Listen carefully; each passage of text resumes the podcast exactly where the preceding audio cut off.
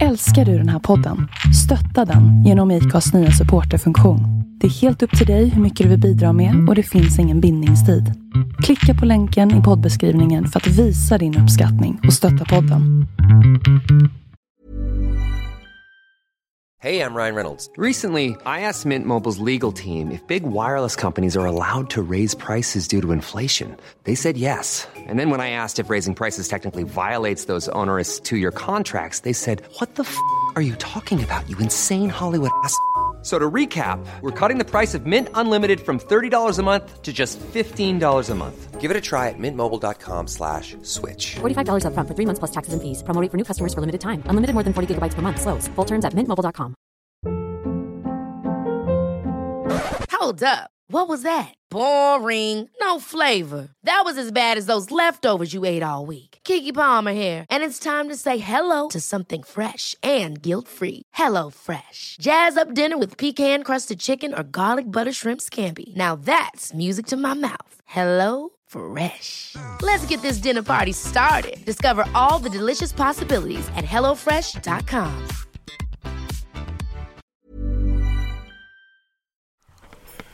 Nu får ni slå på Jag tar mickarna. den, den.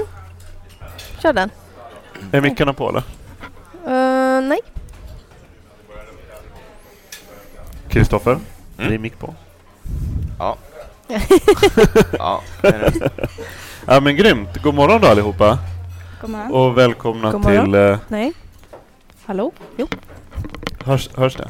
jag tror det. Ja, det är i slutet av april arrangerades festivalen Åre Sessions för andra gången.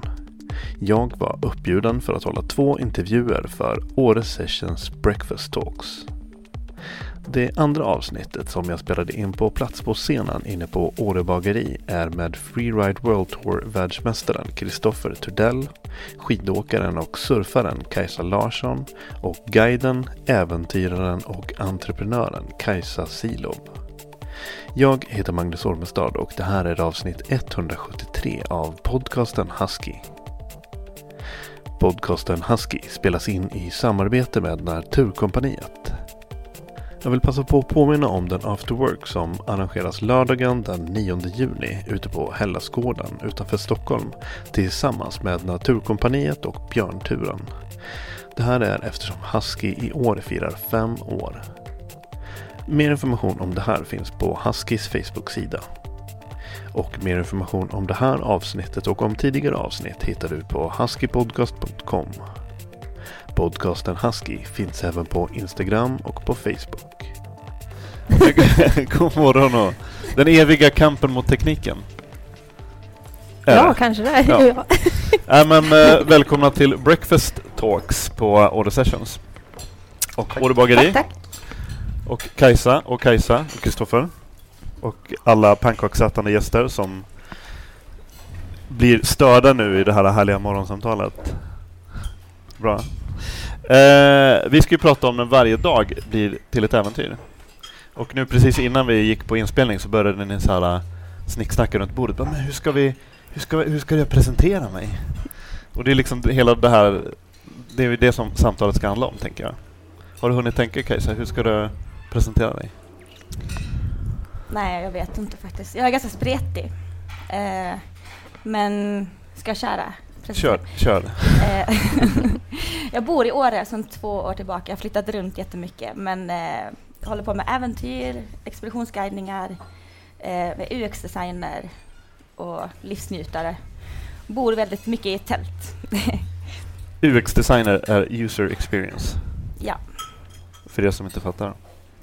Det har inte så mycket med äventyr att göra kanske. Eh, nej, kanske inte. Och Kajsa Larsson? Ja, ehm, jag kommer från Motala från början. Som jag sa, Sveriges alpina centrum. Precis, det, är- jag tror att det kan klassas som Sveriges plattaste del. Jag vet inte, men det är av liksom egna slutsatser. Kan se väldigt långt över många slätter. Eh, och började egentligen som gymnast och hoppade trampolin i 12 år. Tills jag övergick till att åka windsurfing och gjorde det i fem år. Har gjort det i tio år totalt. Och sen så började jag åka skidor. Så nu är jag skidåkare och student skulle jag vilja säga. Vad är det du pluggar? Marketing management. Mm. En ekonomikandidat i marknadsföring och ekonomi. Men är det vad heter det, delvis distans eller är du baserad i, var i Jönköping? Jag pluggar ju i Jönköping. Mm. Där liksom. Jag är inte på distans. Men jag har på något sätt lyckats plugga på distans utan att vara på en distansutbildning. Kan man sammanfatta det med. Matchar resorna mellan tentorna? Mycket resande. Ja. Mm. Och det rundar väldigt mycket. Är det...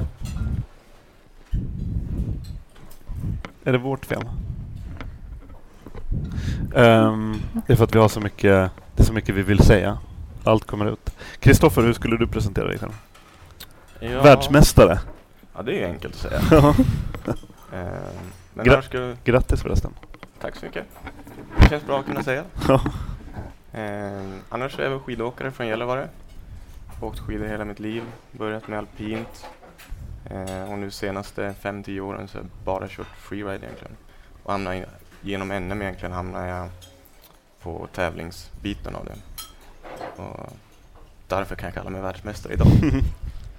Eh, Lätt justerad med kryckor. ja, jag, Vad när jag inte hände? åker skidor så pluggar jag lite så. Jag tänker att det, som Kajsa att det är bra att kunna falla tillbaka på något om man bryter båda benen någon gång. Vad, eh, vi sitter ju i Åre. Vad, är, eh, vad betyder Åre för er? Hur skulle ni sälja in ert Åre? Kajsa? Silov? Alltså Eh. varför hamnar du här? Det är en plats för eh, mig, helt klart. Älskar att vara ute. Gillar att komma upp och få eh, vyer. Eh, och tycker det finns oändligt med möjligheter här. Ehm, och det är en plats där jag känner gemenskap med folk som bor här också. Vilket inte alltid varit självklart på mina tidigare boplatser. Ja, men det känns ju som ett ställe för... Ja, men det är väldigt många eh, ja, men som delar samma intressen och passioner och alla hamnar här på något sätt. Det blir som en liten huvudstad. Håller ni med? Ja, alla flänger ju väldigt mycket, och, eller alla ska jag säga, men många gör ju det. Det är ju lite flexliv och eh, ja, Era liv sticker inte ut lika mycket här. nej. Hur mycket har du varit i, i Åre, Kristoffer? Eh, på senare år har jag varit ganska mycket för min tjej kommer ifrån. Eh, innan det inte så jättemycket. Men jag tycker det är skitkul. Det är inte skutan som har fostrat dig? Nej, det är det inte. Eh, men det hade kunnat vara det. Eh, det är väl ganska lik skidåkning i hela Just det. Sverige egentligen. Och Lars, Larsson då? Jag har faktiskt inte... jag har inte varit här så mycket eh, förrän för två år sedan. Tre år sedan var jag för första gången. Så att, att, eh, men det är väldigt kul att komma hit för det är många som har samma intresse och som sagt så sticker man inte ut lika mycket. Man kan alltid dra ut och köra med folk. Det är roligt. Eh, för att folk som kanske inte känner er ska få en liten inblick i era liv och vad ni gör för någonting och, och hur era vardagar ser ut. Om, om ni kunde så här summera era respektive säsonger på ett lagom tidsformat. Om du fortsätter kan jag säga. Okej, eh, jag började i Åre. En sväng, åkte hem, hade tentor så jag pluggade 150 procent. Jag skrev tre tentor på tre dagar. Dagen efter tentorna åkte jag hem, packade om, firade jul. Dagen efter jul åkte jag till Kanada. Så jag har varit i Kanada i tre månader. Flängt runt lite där, flängde hem. Var hemma i tre dagar, gjorde en tenta. Åkte ner till Österrike och Schweiz. Därifrån åkte jag hem, gjorde en redovisning. Åkte upp till Åre. Det gjorde jag sen. Åkte hem. Åkte till Chamonix. Åkte tillbaka hit. Och nu är jag här. Pretty much. Silov, din säsong. Vintersäsongen. Eh, den började med ett eh, designuppdrag eh, på distans. Och då tog jag med datorn till Sri Lanka och satt där en månad och jobbade och surfade. Ehm, och sen kom jag hem och kände jag måste åka tillbaka. Så jag åkte tillbaka till Sri Lanka. Ehm, och har även gjort lite vinterturer. eh, Alltså egen, för ditt ega eh, höga nöjes skull eller har det varit några, har du haft gäster med dig? Eh, en tur var eh, i fjällledarutbildningen så hade vi ett vintermoment så vi gick ut på fjället och bodde i två dagar. Och sen hade jag även gäster en annan gång. Nu i mars så körde jag med Adventure Stories, eh, ett företag som jag kör med min kompis, eh, där vi tar ut folk på fjället. Så det var den andra då. Då hade vi nio gäster eh, med oss ute ja, här i trakten och gjorde lite allt möjligt men bodde i tält en natt då. Ehm, vad har jag mer gjort? Jag har börjat ett nytt jobb eh, som UX-designer här i byn. Eh, Okej, okay, så att då, det är inte ett distansjobb utan då sitter du på kontor? Jo, det är ju typ det. Mm. Jag vill inte jobba kontorstider så jag eh, när jag fick det här erbjudandet så sa jag jag vill, okay, jag vill jobba 50 procent för jag ska hinna vara ute eh, och jag ska kunna sitta var jag vill i världen. Eh, jag vill inte jobba 8 till 5 utan ibland kvällar, helger, röda dagar. Det funkar bättre för mig liksom. Och vill ut och springa en dag eller upp och åka bräda, då vill jag göra det liksom. Eh, så, impuls, så om jag kan göra det, då kan jag ta jobbet liksom. Mm. ja, ja, impuls, ja men mycket känsla, liksom mm. leva livet typ. För jag vet att jag hinner göra det jag ska ändå på jobbet men andra tider än 8 till 5. Mm. För det funkar inte lika bra för mig att stå inomhus vid en dator mitt på dagen när solen skiner och man vill ut. Liksom. Mm. Eh, förresten, det glömde jag fråga Kajsa. Vad, mm. när du, de här skidresorna som du har varit på, har det varit i samband med något, Eh, har det bara varit sån här nöjesåkning eller har det varit eh, kunnat sortera under någon slags jobbkategori? Har du den typen av uppdrag, gig?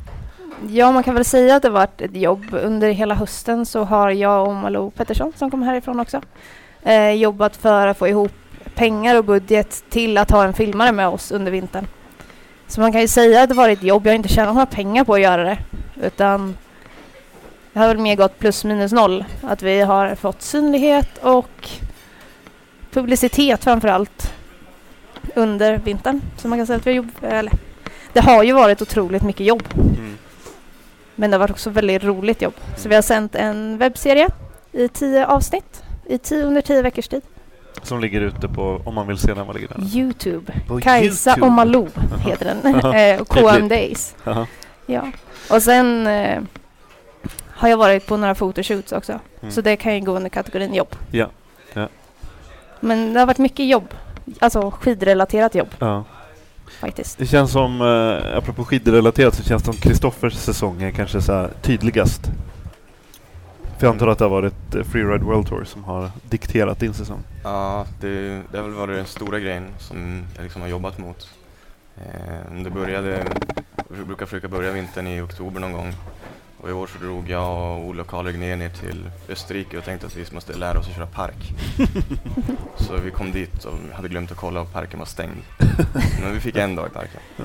Eh, och sen spelade jag in en film i Kebnekaise efter det. Åkte lite skidor i Åre i december, fick några jättefina dagar när det var som bäst där runt jul, nyår. Eh, och sen drog världstouren igång då, då. Då reste vi först till Japan. Där blev det inställt?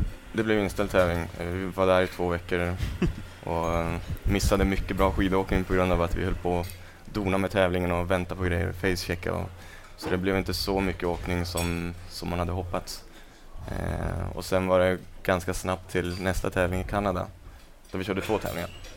Så då fick vi mycket gjort och det var mycket skidåkning där. Så det var roligt. Jag har inte, vi var i Kicking Horse och jag har inte åkt skidor i Kanada förut så just det tycker jag är en stor grej. Eh, det gör mycket att åka runt på den här touren bara och ha chans att åka med 50 av världens bästa snowboard och skidåkare och mm. kunna åka till nya ställen och åka med dem varje dag. Eh, så... Och hela den här satsningen är liksom, det är ditt jobb? Du är uppbackad av sponsorer och ja. hela biten? Ja, nu är det heltidsjobb under vintern. Mm. Eh, så emellan tävlingarna så kör, blir det fotoshoots och får åka på lite konferenser ibland och representationsgrejer. Eh, men det mesta är ju skitkul liksom. Eh. Vad, vad drömde ni om när ni var små? Om, man om vi hade haft det på scen om ni var typ 6-7 år gamla, vad skulle ni sagt att ni ville bli när ni blev stora? jag har ingen aning. Jag tror jag drömmer om allt möjligt. Jag vet fortfarande inte. Alltså jag tror att jag ville bli delfinskötare. Ah. Jag tror att det var jag och de delade ganska, eller det var många som delade den drömmen med Det är mig. inte för, det är inte för sent. Det är Nej. inte för sent. Framtiden kanske. Men vadå, finns det något delfinarium i närheten på Slätta eller? Inte en aning. Nej. Jag tror att jag var kanske på Sea, SeaWorld när jag var liten och så att de gjorde volter från delfiners nosar. Och jag gjorde ju volter då. Just Tänkte att det är perfekt. Men, eh, nej, men jag har haft så otroligt många olika drömmar. Så att det känns som att om du hade frågat mig när jag var fem så hade det varit en och fem och ett halvt en annan och. Mm. tio en tredje. Aldrig varit satt. Kajsa 2 då? Eh, när jag var 6-7 år ville jag väl sälja glass tror jag. Ah, okej, okej. okej. Men jag tränade oerhört mycket. Du näst, du, mycket du, elit, du har ju nästan uppnått det eftersom du står uppe på Olympiaplatån och fixar eh, eh, äppelpaj det. med Ja, vaniljsås. Så det är nästan Ja. som att drömmen har slagit in. Ja, nästan. Ja, förlåt, jag avbröt. Ehm, nej men jag, jag, jag tränade extremt mycket, väldigt många olika sporter och det var liksom mitt liv. Och mycket satsningar och elitnivå och sådär. Ehm, och ville väldigt gärna jobba med det också. Ehm, sen sket det sig efter gymnasiet. Så det blev något annat. Men, eh, och designbiten är också en gammal passion. Liksom. Ehm, Men då har du liksom ändå ville- lyckats hålla dig ganska stringent ändå ifrån barndomen tills idag då? Ja, alltså ja, det jag ville få in i mitt liv i alla fall, det Mm. gör jag idag. Sen om det var en dröm att ha som jobb, det, så definierar jag nog inte det, utan jag vill ha möjlighet att göra båda på något sätt. Liksom. Men vad, och gemensamt för er alla då liksom eftersom ni på något sätt, det är ingen utav er som är i närheten av ett sånt här 9 till 5 jobb så att säga, eller 8 till 5 jobb. Vad, det, vad, vad skulle ni säga att det är för typ känslor och drivkrafter som har styrt er under er barndom och under er utveckling? Vad är det som ni har... Ja men vad har liksom varit er... Vad har fått bestämma er riktning? Passion och vilja, tråkigt, men ja, så är det verkligen. Eh, inget annat. Ni andra då? Jag skulle säga samma sak. Passion och jag har alltid haft en drivkraft till att vara fri. Att ingen ska bestämma när jag ska sitta på jobbet eller att ingen ska bestämma när jag ska ut och springa. Utan jag har all- alltid gjort det jag tycker är roligt. Och jag tror att också skälet till att jag hamnat där jag hamnat. Jag har aldrig fastnat att ja, men nu har jag satsat på trampolin här, jag ska till OS. Utan när jag inte tycker att det är roligt längre så börjar jag windsurfa. Och när jag inte tycker att windsurfing är roligt längre då börjar jag åka skidor. Så att det liksom varit en konstant sökande efter att må bra och ha kul.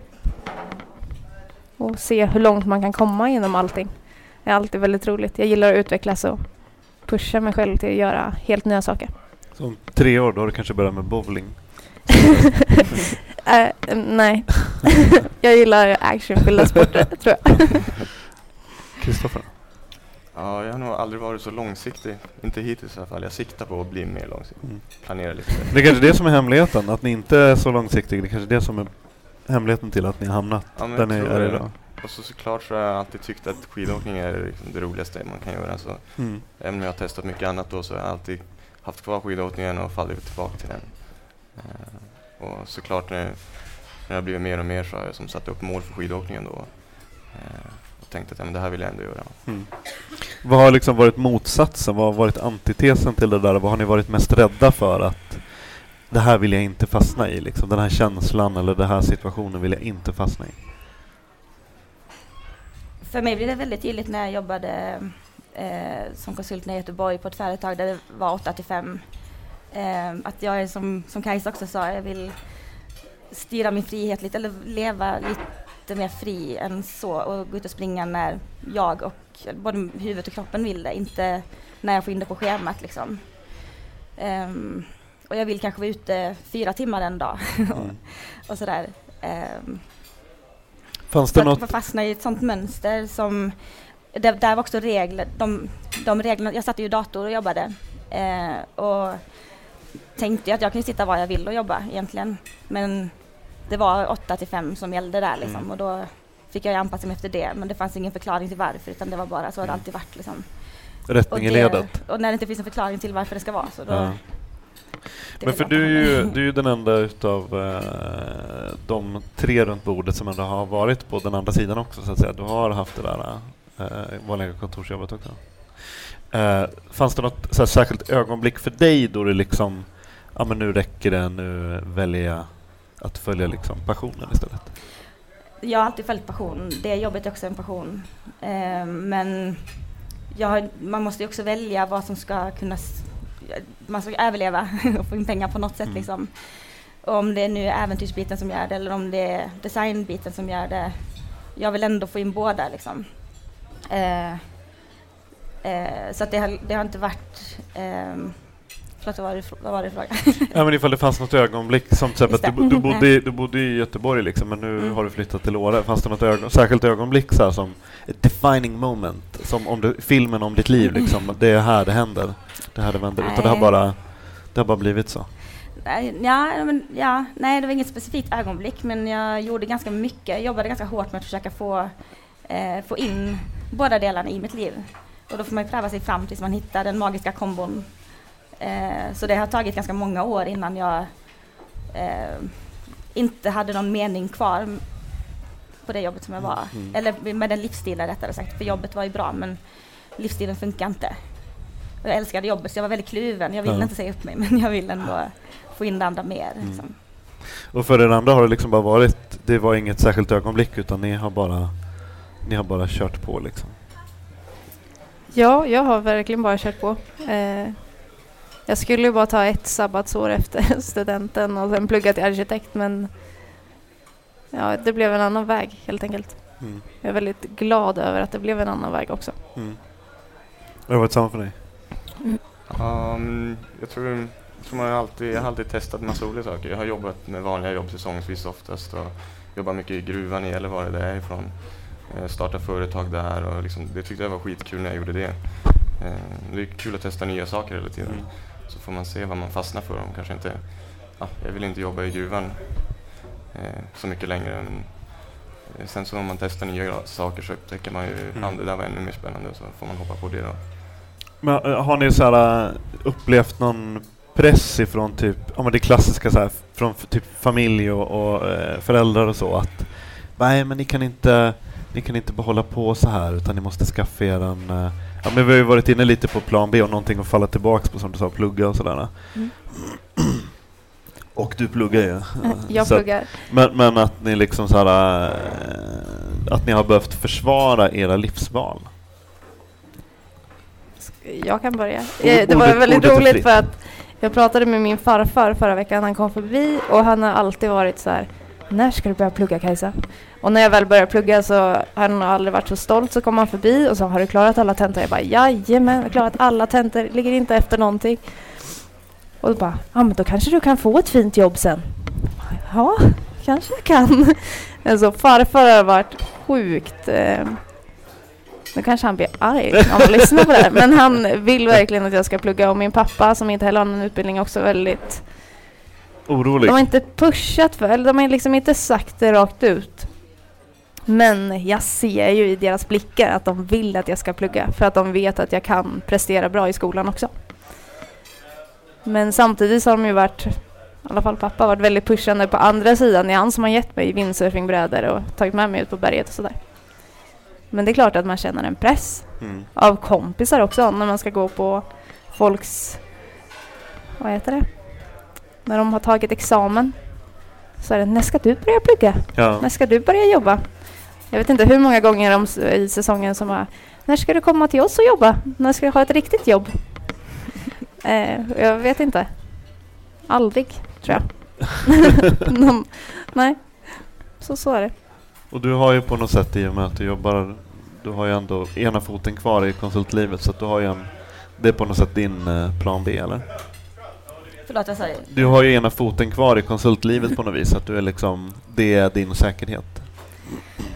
Eh, ja, det har blivit så. Jag har aldrig jagat någon säkerhet. Jag har också flängt eh, extremt mycket och prövat olika saker för att det är kul. Mm. Jag har varit väldigt så Mm. eh, styrd av vad jag vill göra och testa nya grejer, nyfi- låta nyfikenheten liksom leda vägen på något sätt. Eh, men jag har också upplevt det, när ska du landa? Ja. Du måste hitta en plats någon gång att bo på. Nej men jag kanske vill flytta en gång om året, jag kanske tycker det är härligt liksom. Och vem är det som bestämmer att jag måste bo på en plats? Mm. Jag definierar inte det så, liksom, utan min hemkänsla kommer mer från ett helhetsperspektiv, hela livsstilen liksom. När jag känner att jag är i balans med allting jag vill göra. Underlättar det att ha fått en världsmästartitel? Att folk slutar sådär fråga då eller? Um, vet inte, det är ju ganska färskt. Ja. Eh, Men eh, ja, jag har inte riktigt känt pressen att jag... Det har mer varit från mig själv då att jag, som jag sa, att jag alltid vill testa nya grejer. Jag tycker det är kul att plugga och ja, lära mig nya grejer. Och, Ja. One size fits all seems like a good idea for clothes until you try them on. Same goes for healthcare. That's why United Healthcare offers flexible, budget friendly coverage for medical, vision, dental, and more. Learn more at uh1.com. Hi, I'm Daniel, founder of Pretty Litter. Did you know cats tend to hide symptoms of sickness and pain? I learned this the hard way after losing my cat, Gingy. So I created Pretty Litter, a health monitoring litter that helps detect early signs of illness by changing colors, saving you money and potentially your cat's life. Pretty Litter is veterinarian developed, and it's the easiest way to keep tabs on your fur baby's health right at home. Go to prettylitter.com and use code ACAST for 20% off your first order and a free cat toy. Terms and conditions apply. See site for details. Hold up. What was that? Boring. No flavor. That was as bad as those leftovers you ate all week. Kiki Palmer here, and it's time to say hello to something fresh and guilt-free. Hello Fresh. Jazz up dinner with pecan-crusted chicken or garlic butter shrimp scampi. Now that's music to my mouth. Hello Fresh. Let's get this dinner party started. Discover all the delicious possibilities at hellofresh.com.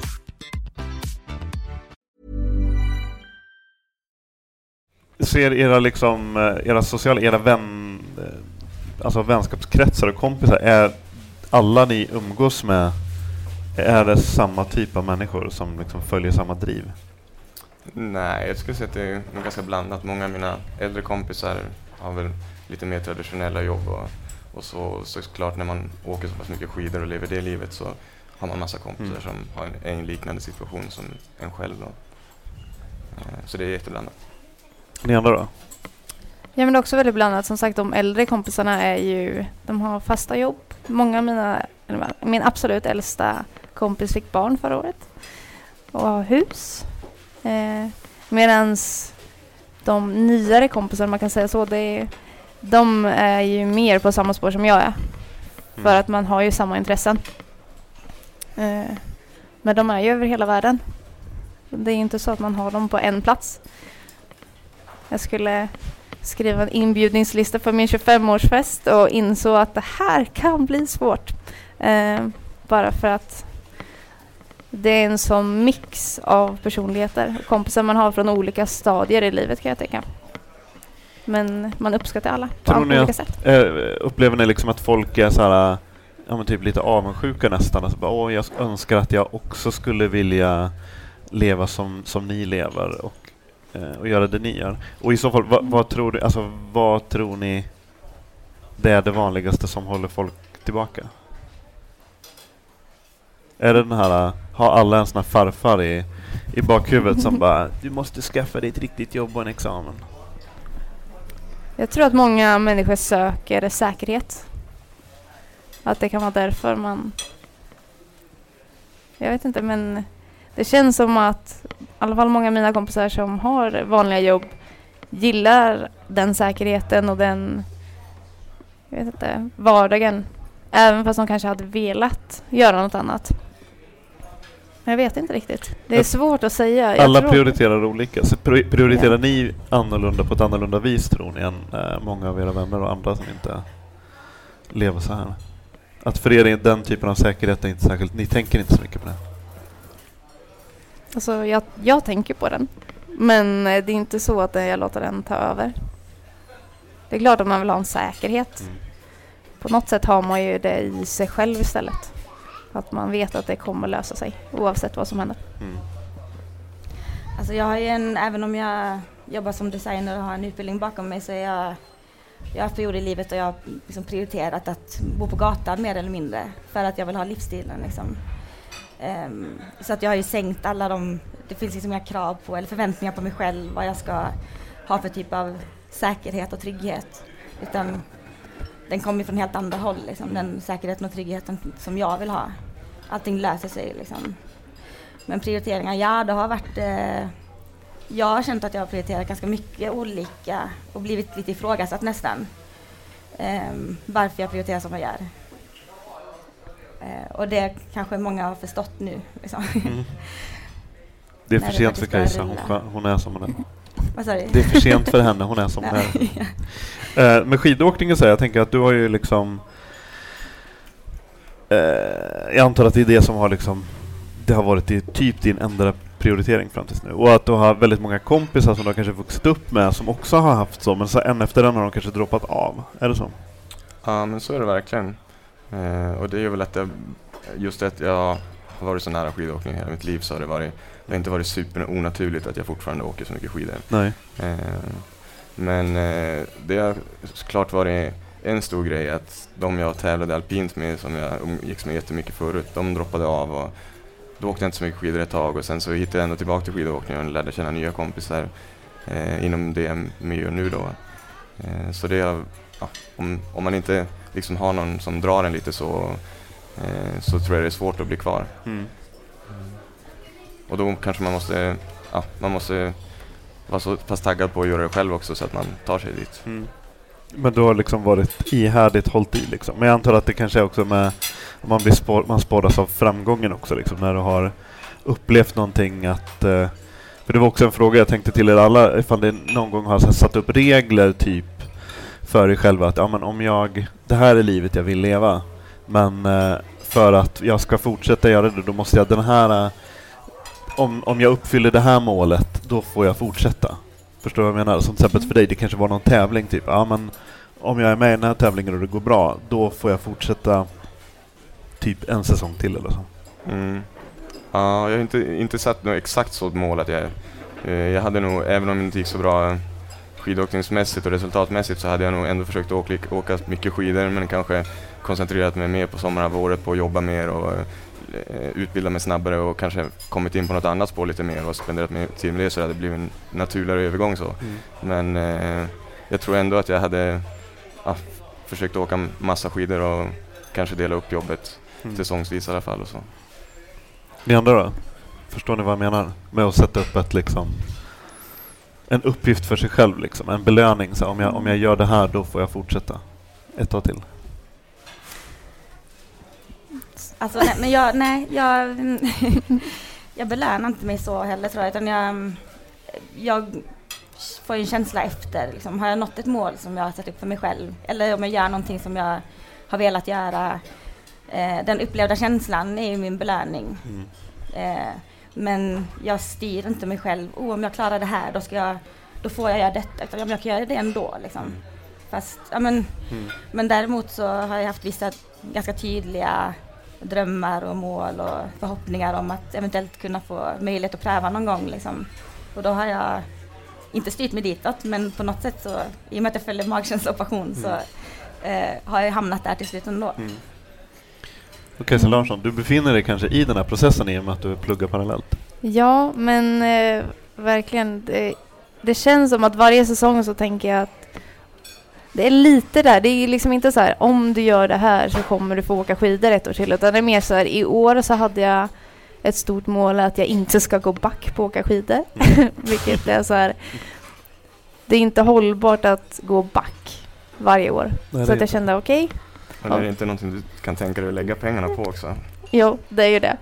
Eh, men nu har jag kämpat bara för att få in pengar så att jag kan åka skidor och tjäna ihop lite pengar på sommaren. Ja men precis, för det handlar ju om att finansiera det hela också. Mm. Jag jobbar på kärnkraftverk under sommaren. Är det så? Jajamän. Kärnkraftverk och gruvindustrin, det är det mm. som liksom driver det. Rekommenderar. Jag har också massa kompisar som liksom färdigutbildade har familj som ändå väljer att ta ledigt tre månader mm. på vintern och åka skidor mm. i Alperna hela i de månaderna. Så det finns ju, ja, ja. man kan ju välja att göra lite som man vill. Precis. Ja. Um, eh, vad är värst då? Vad skulle ni liksom säga om vi ska börja pilla lite på mörkret? Och det negativa, vad, är liksom, vad skulle ni säga är värst med er livsstil eller vad man kan säga, era livsval? Eller någonting som, ja men det här, det här tröttnar jag på. Jag för, ja, vi fick ju frågorna då igår och så satt jag och tittade på den här ett tag och ja, men jag har jättesvårt att hitta någonting som är så pass mörkt. Eh, det är väl att man inte hänger lika mycket med familjen kanske. Och med barndomskompisar, man ser deras barn växa upp och så har jag plötsligt två år. Mm. Men jag tycker inte att det är jag tycker inte att det är ett så stort mörker. Jag hinner fortfarande träffa dem och hänga med dem och prata med dem. Men det är samma, familjen Mm. och mina syskonbarn. Ehm, de bor ganska långt bort. Eh, och många vänner försvinner, många tillkommer också. Men eh, ja, familjen är det värsta tror jag. Mm. Ja. Sen är man ju människa så det är klart att det är jobbigt när, när det är jobbigt men Mm. det, det förstör ju inte, eller det, det, så är ju livet liksom. Mm. Och det kan man tänka också på, tänker jag. Det, det värsta Ja. skulle nog vara att jag håller på med vintersport och det är så jävla mycket utrustning och sådär. jag har gärna hållit på med surfing eller något och bara ta med badbrallor. Eh, Men jag gissar att det, det är inte illa nog så jag kommer fortsätta. Eh, och annars med familjen och så, så tycker ju alla i min familj också åka skidor så att Mm. de ser det snarare som en bonus tror jag, att de vet att de kan alltid få åka lite med mig. Jag håller på fortfarande. Men så jag tänker också på det här med äh, Ni är ju alla tre, ni har ju ja, många följare på Instagram. Men kan inte det vara jobbigt också, liksom det här eh, sociala medier på något sätt, att hela tiden känna att eh, det där blir liksom att ja, jag måste hela tiden liksom ut och på något sätt sälja mig själv och sälja min livsstil på något vis. Jag har alltid sett Instagram som ett inspirationsverktyg. Att jag har delat med mig av det jag verkligen tycker är roligt. Och, eh, jag tycker det är sjukt fett att kunna inspirera folk över hela världen att åka mer skidor och satsa på det de gör. För det, den feedbacken man får, det är nästan dagligen ändå. Att folk säger bara, jag har tittat på KM Days och ni är de coolaste tjejerna. Jag tänkte att jag ska göra något liknande nästa år. Skulle ni vilja titta på det här?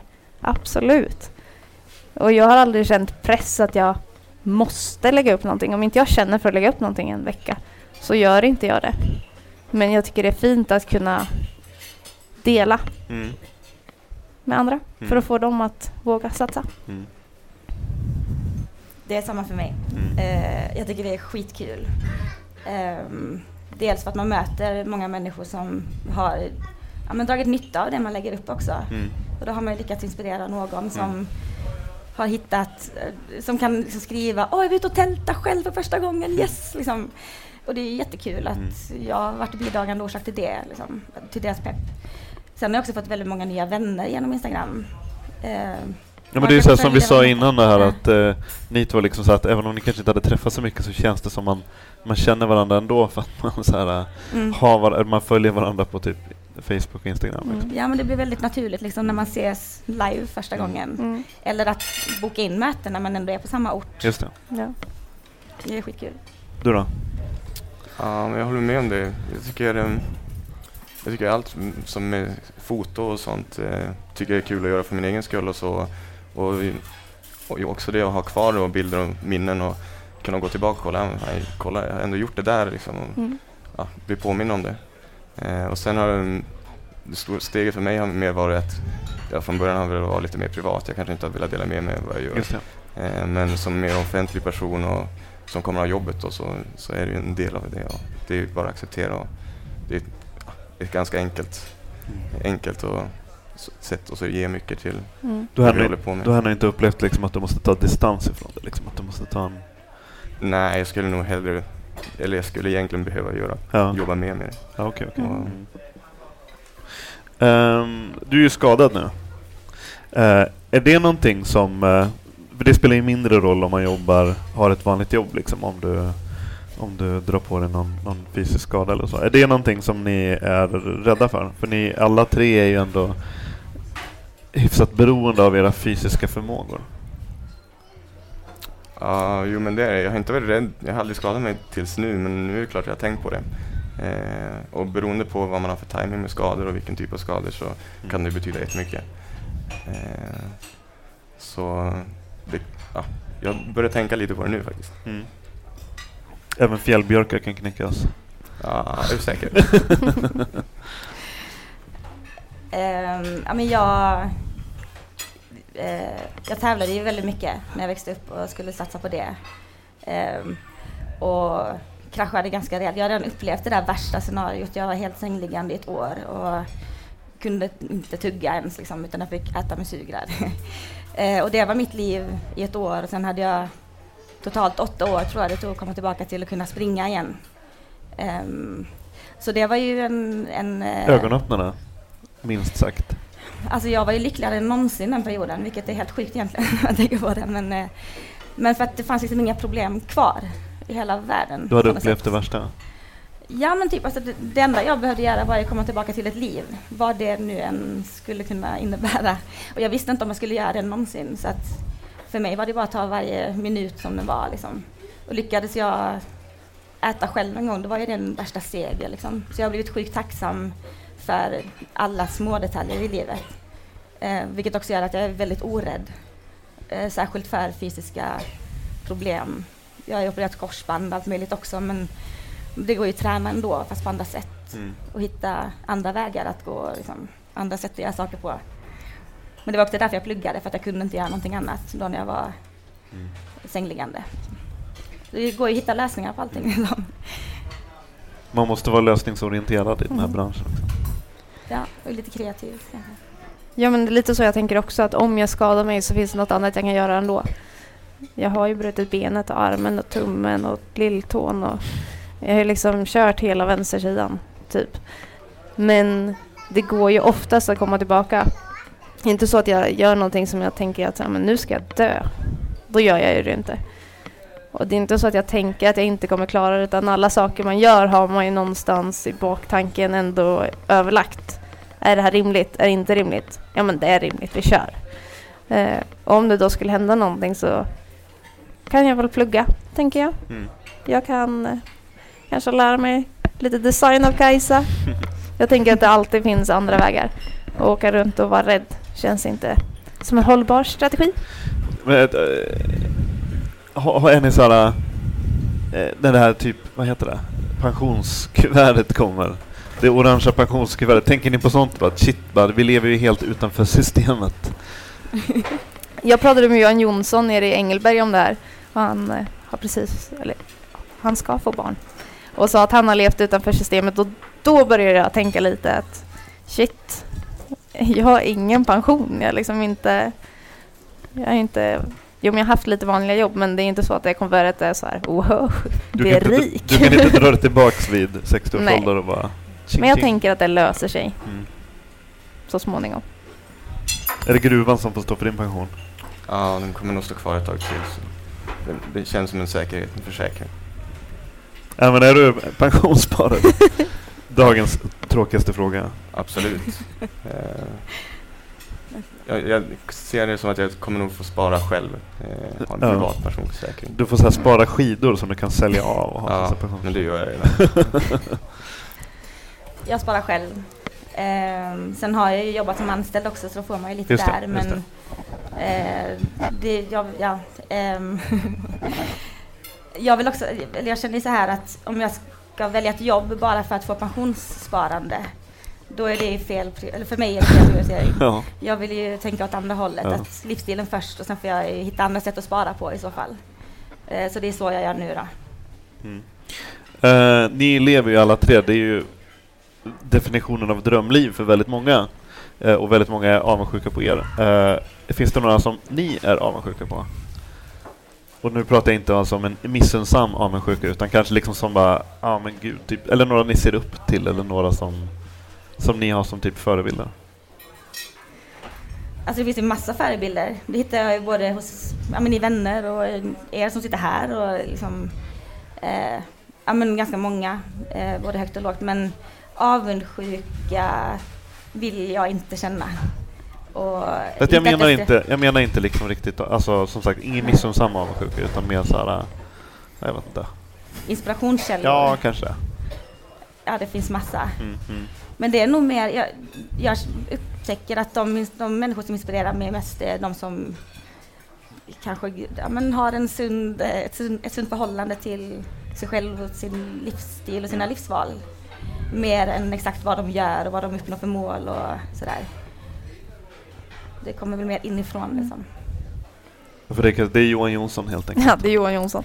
Nej, men jag har inte riktigt... Jag har ingen så här person som jag tittat eller sett upp till. Matilda var och jag åkte skidor första säsongen. Då såg jag väldigt mycket till Matilda för att hon kunde både jobba och åka skidor. Så det var en stor inspiration för mig. Eh, men sen så hittar jag liksom inspiration i allt och i småsaker och hos kompisar. Och jag tycker det är fint att se folk som följer sin passion. Ja, det, jag håller med. Det, jag kan se inspiration i många olika grejer men jag tror att det faller tillbaka på det där att man alltid vill testa lite nya grejer. Så, ja, om man har rest i en månad och varit på tio olika ställen då kan man säga, fan vad soft det hade varit att liksom ha ett kontor att gå till och ha de här rutinerna. Ja, rutiner kan jag bli avundsjuk på ibland. Um, uh, om man skulle prata med era lärare ifrån typ låg, mellanstadiet, högstadiet. Skulle de bli förvånade över att ni idag lever de liv ni lever? Eller skulle de bara, ja nej men det kunde man förstå? Ja, lite både och tror jag. Mm. Uh, de skulle nog inte bli förvånade att jag åkte skidor fortfarande. Uh, men sen, ja, det är inte jättetraditionellt. De flesta av mina klasskompisar gör nog inte någonting som liknar det jag gör. Nej. Det andra? Jag tror inte de skulle säga att jag åker skidor. Jag åkte inte så mycket skidor på den tiden. Utan jag hoppade mest trampolin och mm. var duktig i skolan. uh, nej, jag tror inte de skulle bli jätteförvånade men uh, i och med att jag tränade, det, jag, jag gjorde bara det i princip. Uh, så den biten tror jag absolut inte. Men jag var väldigt, väldigt blyg och sa inte ett ord om jag inte var tvungen. Liksom. Så nu jag tror inte så många visste vad jag egentligen ville. Nu står du och guidar på Svalbard liksom? Nu guidar på Svalbard, mm. ja. Eh, om ni skulle avrunda med eh, lite era bästa och viktigaste tips för folk som vill leva drömmen? Ta kontakt med folk som lever det liv som man själv vill leva eller som har eh, ja, men som gör något av det i alla fall. Och ring upp den personen, träffa den och babbla om allt liksom. Och sen ring nästa och nästa. Eh, du tog min. eh, ja, prata med folk som gör det du vill göra. Och alltså ta alla chanser som finns, även om det är just då kanske, du, man kanske måste uppoffra saker för att ta chanser. Och jag tycker att man ska bara säga ja till allt. Det är coolt att säga ja. Det är coolt att säga ja. Du då? Ja, det testa. Det är ju oftast inte så stora konsekvenser. Liksom, tänk på vad, vad kan det värsta vara och, eh, och det är aldrig för sent att ångra sig. Får jag flika in med en sak? Men jag tänkte också på det här med uppoffringar. Eh, att man kan ju känna att man liksom gör en uppoffring för hur, hur man tänker att normen gör eller hur, vad, vad som förväntas av en. Samma sak när man prioriterar. För mig har det liksom inte varit att jag, upp, jag känner inte att jag har uppoffrat saker. Bara för att jag har levt utanför systemet och ja, men, gjort mitt, på mitt sätt. Liksom. Um, sen måste man ju prioritera, det måste ju alla göra. Mm. Uh, tack så jättemycket för att ni kom hit och ha en eh, fantastisk dag i Åre och på Åre Sessions. Tack så jättemycket. Tack så tack mycket. mycket. Detsamma. Tack, tack. Yay. Podcasten Husky finns även på Instagram och på Facebook. Husky spelas in med stöd från Naturkompaniet. Musiken görs av Joel Mull.